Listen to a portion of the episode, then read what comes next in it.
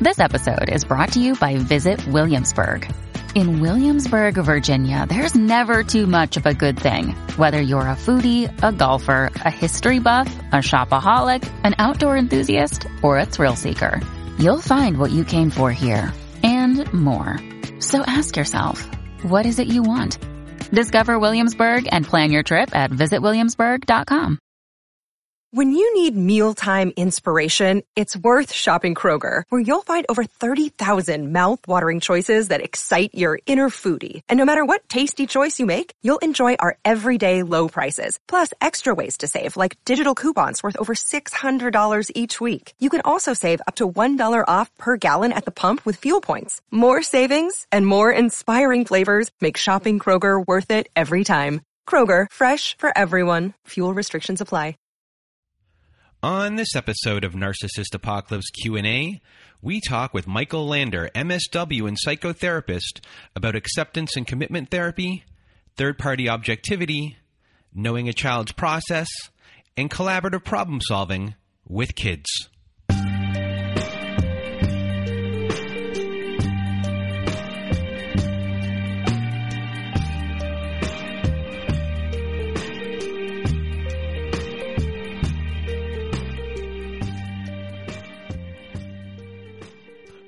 Welcome to Narcissist Apocalypse Q&A everyone. With me today I have Michael Lander. How are you? I'm doing great today. Brandon, thanks for having me on. Well, thank you for being here with us today. And for those that don't know you, you are a MSW what does that stand for, Michael? Master of Social Work. That is correct. You're also a psychotherapist with a specialty in children, youth, and families. Your drink of choice is a single shot Americano in a small cup, everyone. Yes, I know Michael from the coffee shop. Um, that's where we met. And we got to talking. I learned about you, your practice and you are based in Toronto, where I am. All of your information will be in the show notes. Did I say that correctly? I was thinking too fast. I think so. Okay. And so today we're going to talk about children abuse and parenting. Uh, we went through an outline uh, discussing something called acceptance and commitment therapy. We are also going to talk about dealing with your ex or co parent and strategies with that. And we're going to discuss collaborative problem solving with your kids. This is going to be a really informative episode. I was educated by you the other day, and I only really got a little tiny glimpse of uh, what we were going to be talking about today. So a really big thank you for for doing this. I'm doing this with you in person, which is a real big treat for me. So again, thank you uh, once again, Michael, for for doing this. And let's start off with what is acceptance and commitment therapy. Yeah, I mean, I think that acceptance and commitment therapy, the way that I've been trained in it, is um, that it's a modality of therapy designed for uh, problems that can't be changed. Um, and so, um, a lot of therapy is about finding solutions to your problems. But what what do we do when there's a problem we can't change? Um, let's say someone has died, someone is sick, something is happening that we actually can't change. So, um, what we really want to change is our relationship to that issue. Uh, and part of that, one of the big pieces, is acceptance.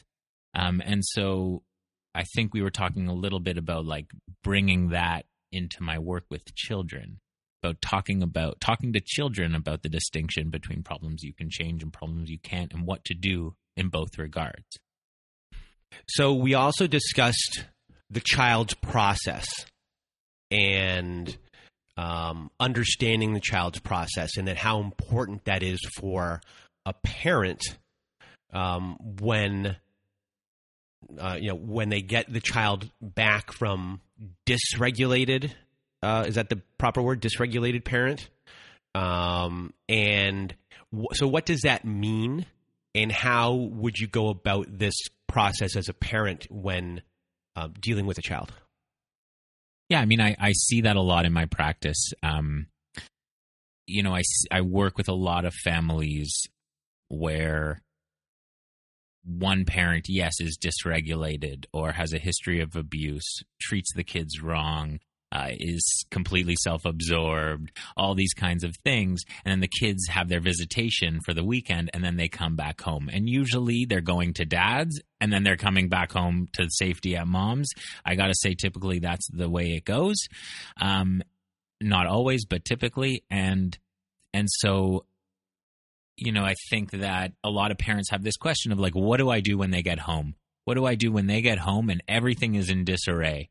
Um, and they are now dysregulated and they can't control themselves. And so I talk to a lot of people about like really getting to know your child's process for working through, um, like, for working through some of those emotions and for getting themselves back to a regulated place.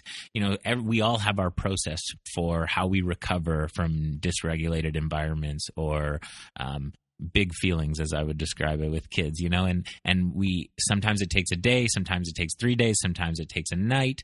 Um, but usually over the course of our lives we get to know what do i need after something hard? And so really i think it's important to get to know your own child's process um, for how, how what they need after they come home. And different kids need different things. But I think, um, you know, one thing that's really important is giving them a lot of time to settle without demands right away. Um, I guess g- give me a scenario of a parent noticing a child's process and how a different one specific child would process and um, how they would go about the observation, realizing what calms them, and then uh, moving forward from there of like, okay, this is what it is. Now I can create my own plan around this. Mm, that's a great point. I mean, I think an example that comes to the top of my mind is like really a, a family with with two boys who were going to visit their dad, and their dad was incredibly verbally abusive, emotionally abusive, manipulative, blamed mom for everything to his boys when they were there. Um, so they would come home, and all of a sudden, not only would they be emotionally dysregulated and in pain, but they would be all of a sudden upset at their mother for little things they would just blow up at her because they had just come from a weekend of someone blaming their mother for everything which wasn't justified. And and so one kid needed to talk about it right away. One kid needed to vent and get it all out and then he could get over it. The other kid needed to sit with it for a while, needed to not talk about it, distract himself, sleep on it, and then the next morning come like he would make his way to his mom and then they would talk about it. And and that would help. But but the mom had to understand that these two boys needed different things when they got home. And if you were to push one to do one thing and the other to do the other thing, it would continue the cycle of dysregulation. And so this mom got to know her son's process. And then over time, she made a plan that every time they got home, she would sort of like enact this plan. And it would be one kid goes over here while the other kid comes with me and talks with me. And so each kid gets their own plan for the next sort of like 24 hours. And we do what we need to do to sort of process what just happened.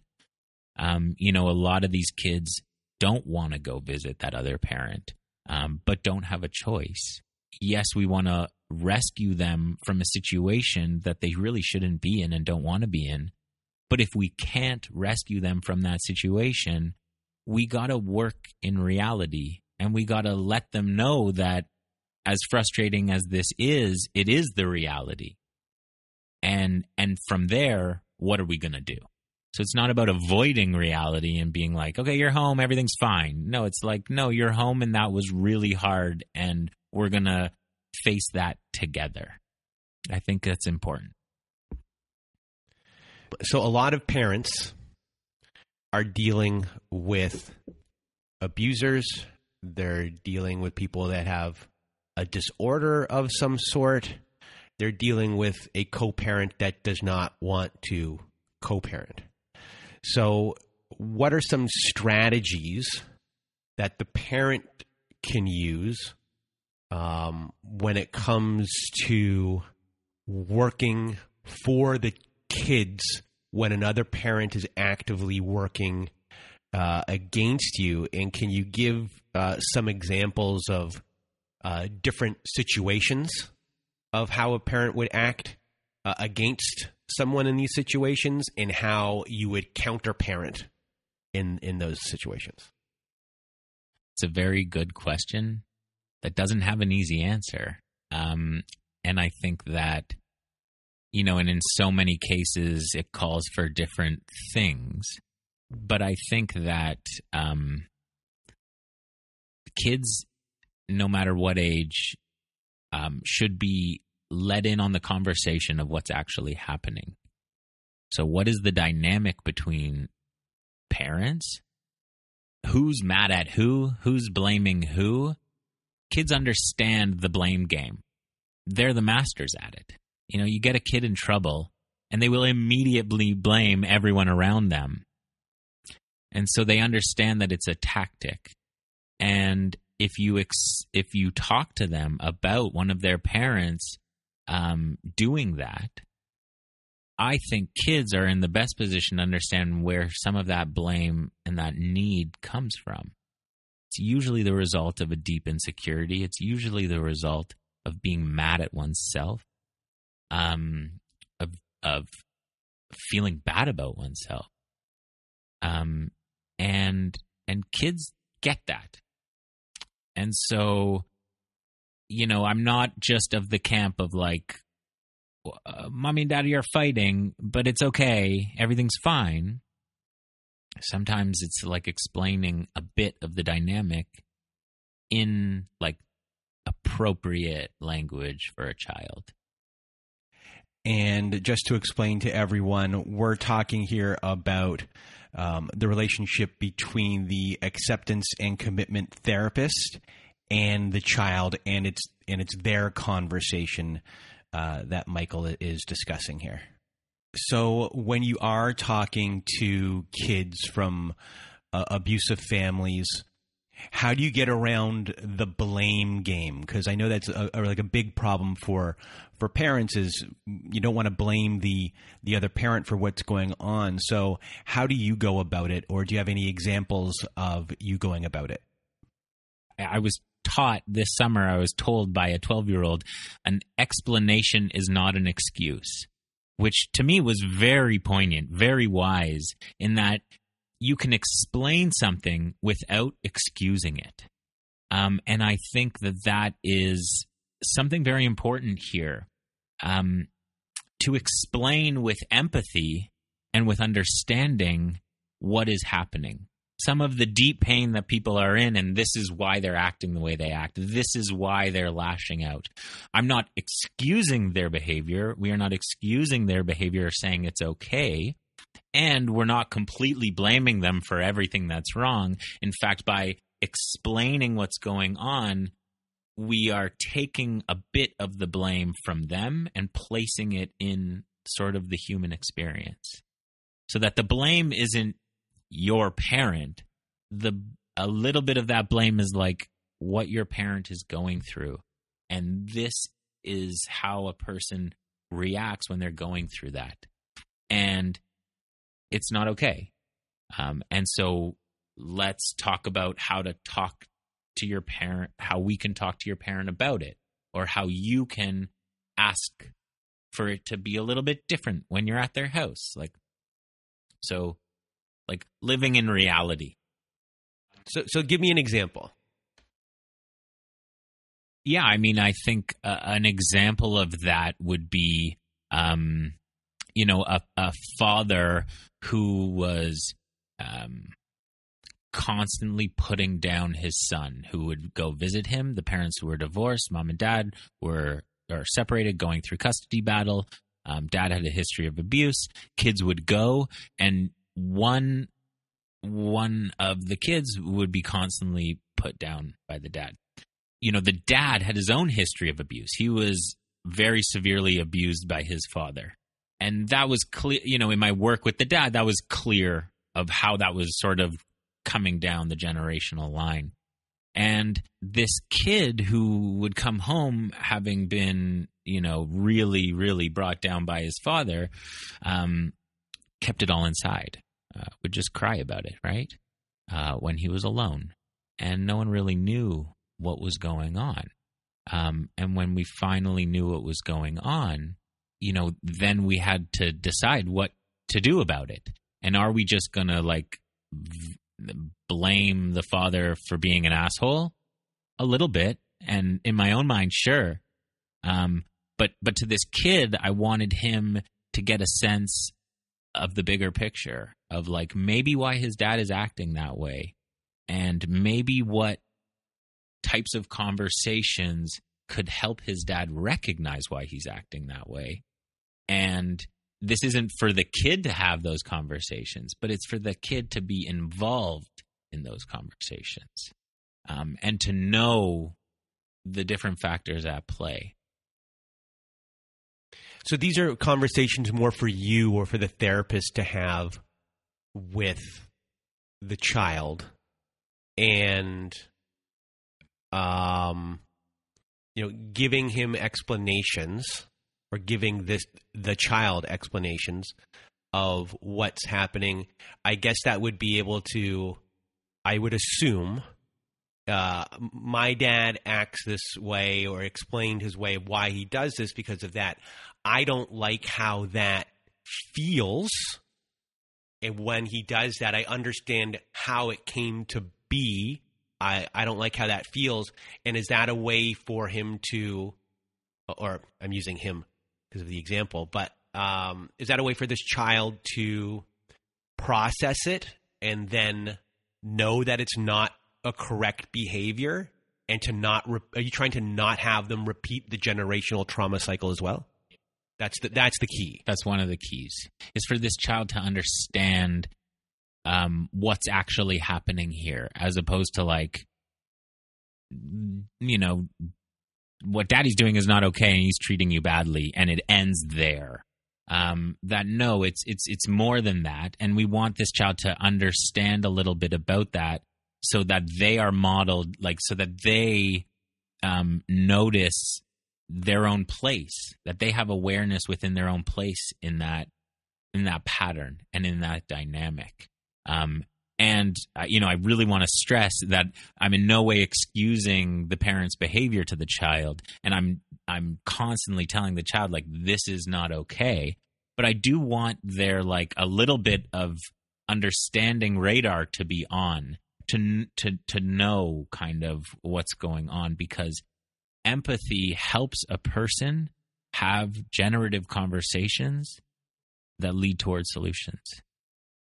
So I'm not telling kids to go and like talk to your dad about the the abuse and their abuse, but but I but I do have in the back of my mind that like one day organically that conversation is going to come up between this dad and child so that's a process that can be done with you. Is there a process? You know, not everyone can afford um, therapy, and they're going at it alone.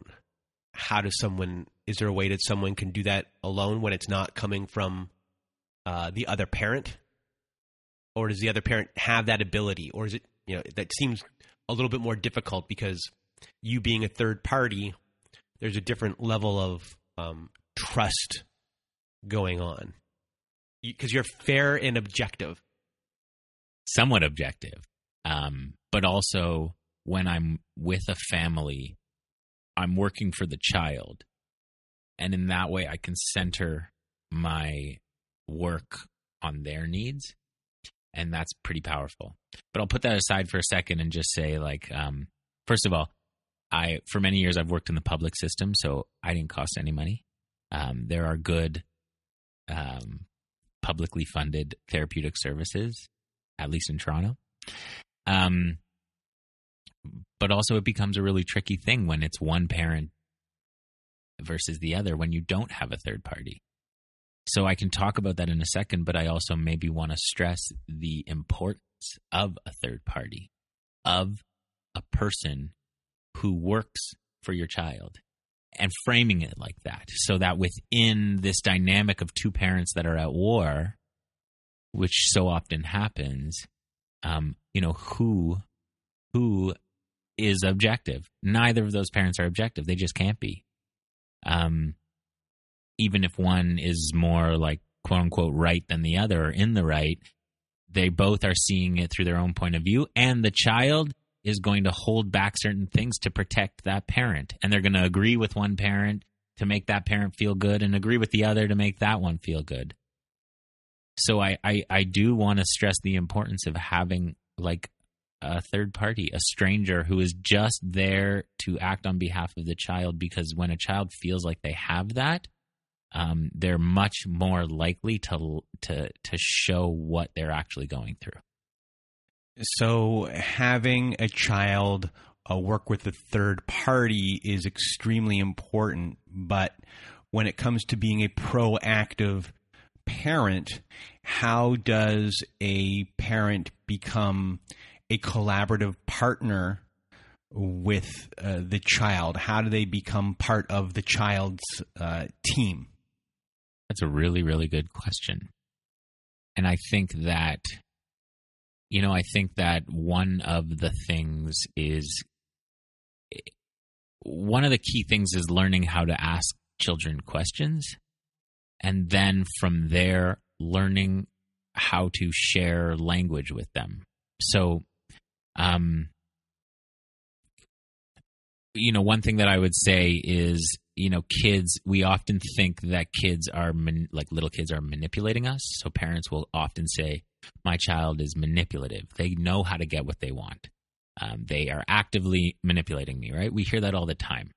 I think and a lot of researchers think that that is bogus. A lot of clinicians think that that is um, that is a misnomer and is blaming kids for th- for something they're actually not doing. So so um, there's some like there's a very well known neuroscientist uh, and psychologist Russ Harris who who believes that um, chil- who writes that like children are not manipulating you.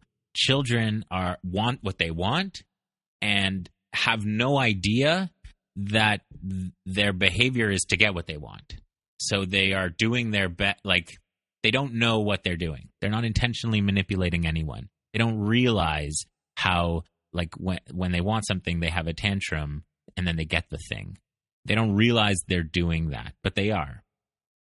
So if you see a kid as manipulating you intentionally, you're going to treat them very very differently than if you see a kid as as as like doing their best to meet their needs and not having the skills to meet their needs. So a kid might want a thing and not have the skills to ask for it. Um, so instead, they cry and then they get it that way. Um, so I think that, you know, one of the things that parents can do when they notice a lot of that behavior is trying to get to the bottom of what is going on for that kid. And kids don't have the language. So parents often make this mistake of asking their child a question the child goes, I don't know. And the parent goes, Well, then what am I supposed to do? How am I supposed to help? My child won't talk to me. What they don't realize is that child actually doesn't know. And that child doesn't have the articulation skills to tell someone what's actually going on for them. So they answer, I don't know. So sometimes you have to um, guess for them. You have to give them options. You have to give them words for what you think they're feeling, and then you let them correct you. You let them agree or correct you. And in fact, give them a few options, some that might be a little wrong, so that they go, no, it's not that. It's actually this. You know, so you're asking questions, not just like, are you mad because this is? Uh, you're saying, like, it looks to me like you're acting this way because you're wanting something and can't get it and it makes you angry so you get really upset. Like is that what's going on for you? And then a, and then a kid can think about it and agree or disagree. And when that kid responds to you with what's going on for them uh, and they use words so let's say they correct you and they say a sentence one of the most important things for a parent to do is to use those exact words when speaking back to them. Um, it's something that's overlooked. It's something that's not really talked about. But it's one of the most powerful therapeutic tools you can use is when someone tells you something and you write down the exact words and you repeat it back to them with a question. Um, it's like the brain feels like so seen So, give me an example of repeating it back with a question. Um, Use me. I'll be the child. wait, I, I have to think. I have to think. Um, While you're thinking, I just want to say that from our conversation yesterday, you know, what you just said of how you are talking to children and finding out what their feelings are and the way you go about it. I think I explained it to you yesterday that um, you know you know I do that. And the way I was taught to ask questions sometimes was not to be correct and to get your ego out of the way. Because when you ask the wrong question um, when you're asking someone about what they're feeling the other person will want to clarify you being wrong. And instead of getting the answer of just hey i was sad they might go "Uh, no i wasn't um, jovial. I was actually this this this and this. And then they really want to explain their feeling more than just one word and they'll go into a depth of that. And then I always say to people who are going to be guests on the show, the more you can explain your feelings and to the depths of what those feelings are, you're giving language, but you're not just giving language for yourself. You're giving language to the people who are listening that haven't been able to understand what their feelings about the situation are yet. And now you're connecting a visual picture and your feelings of something they went through, and now they can communicate it to somebody else. And I think that is so important. And you never think about doing that for kids. I never even thought about it until you just really said it now. That's so interesting. It's so interesting that that's like a strategy that you use to elicit like much deeper emotional responses and for people to actually search their brain for w- what's going on. You know, you want you want to get people thinking. You want to get those kids who are saying I don't know. You want to you really want to be like that makes sense you don't know. Um, but if you think about it, um, what's something that comes to mind? Or like if you imagine that you did know, what would be a little piece that you knew about it? So, you know, to go back to your question a little bit about um like using shared language, you know, so there's there's there's a few different examples. One one would be like let's say a kid was like I'm you know, uh, when this happened, I was feeling like alone, kind of stupid, ugly, and like totally weird, right? So I would write those down maybe, or I would hold on to those in my mind. And I would say, like, is there a time in your life where you have felt like alone and kind of stupid, and totally weird? And then you, you, you sort of got through it. How did you get through like that time when you were feeling alone and kind of stupid and totally weird?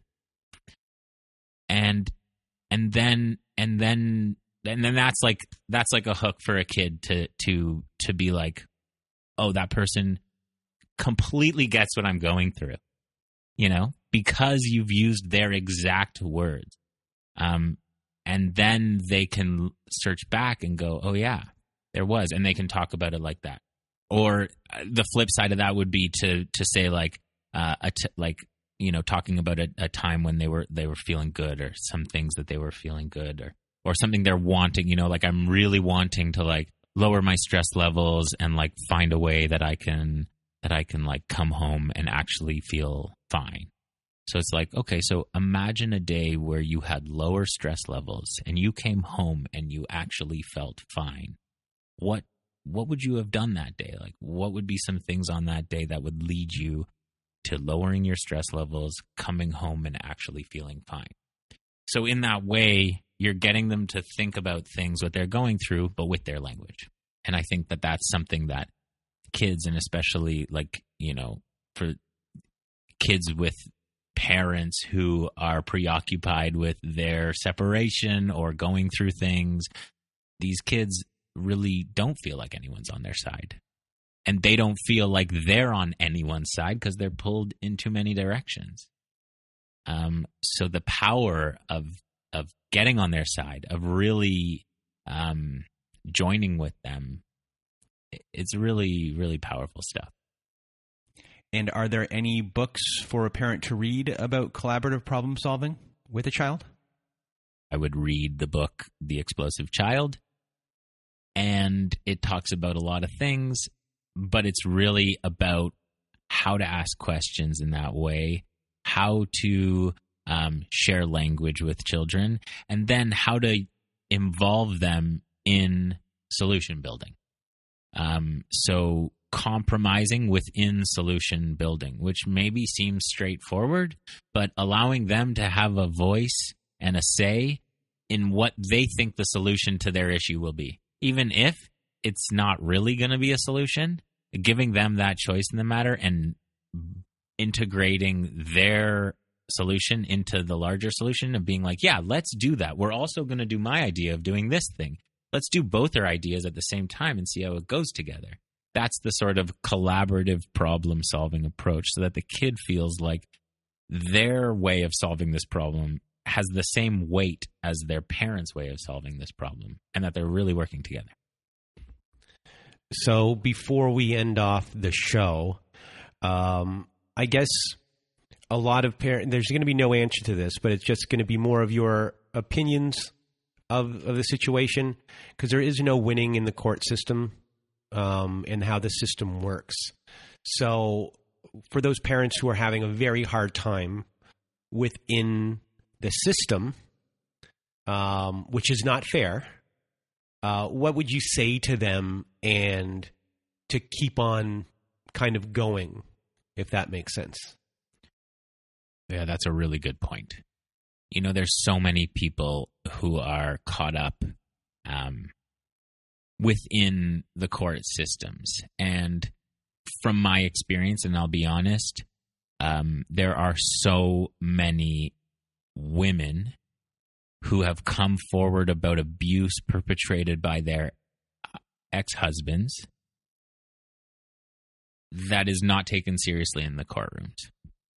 And that is seen as a technique to gain custody and therefore is not taken seriously. And I've seen it time and time and time again. I know that lots of people have other experiences with the system and see maybe the flip side, see a lot of men being treated very poorly by the system um, and alienated and pushed out. And I think, and so it's it's kind of a hard one to navigate. Um, but in my experience, I've seen so many mothers who are caught in the system of trying to um, break connection between an abusive father and the child and can't. And the child is begging for it and they can't do it. And so, what we talk about there would be A, survival strategies. So, how to survive something. Um, and there's different strategies within that notion of survival and kids can sort of understand survival strategies, how to get through something hard, how to sort of put your head down and get through it when you have to, which is kind of a shame. And then we talk about acceptance and commitment. Um, so ac- acceptance alone is a passive state and doesn't feel very good, but acceptance coupled with commitment, and by commitment I mean a commitment to living by your own values by aligning your behavior with your values uh, and doing small things every day that are in line with how you want to live your life, that commitment can ease the weight of accepting something that is hard and painful and that you don't want but is the reality.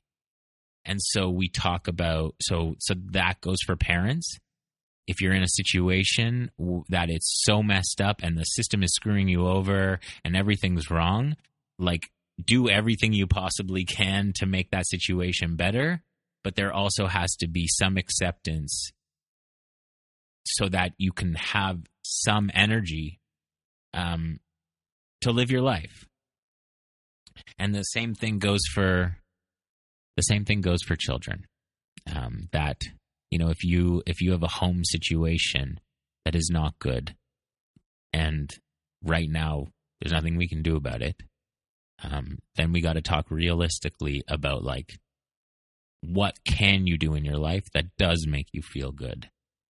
And if you are able to bring some acceptance to this home situation, to let it be what it is for a second, you might be more able to have some energy to live the rest of your life.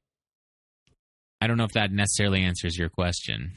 Oh no, I think you, that was more than what I asked, really. So thank you. You brought it all the way back around to the acceptance and commitment like it began. So it's a good place to finish.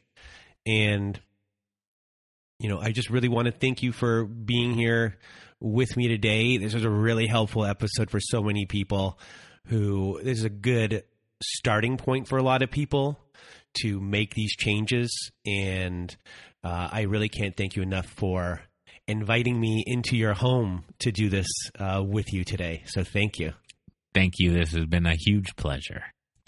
So, a big thank you to Michael once again. All of his information and all the information from the show, including the book that was mentioned, The Explosive Child, will be in our show notes.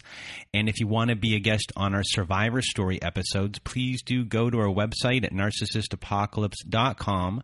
At the top of the page, there's a button that says guest form. When you click on that button, it takes you to our guest form page.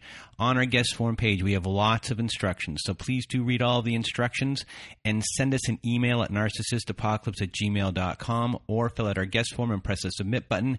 And please send it to us in the form that our uh, instructions say. Also, at our website, we have our very own social network. It's our support group.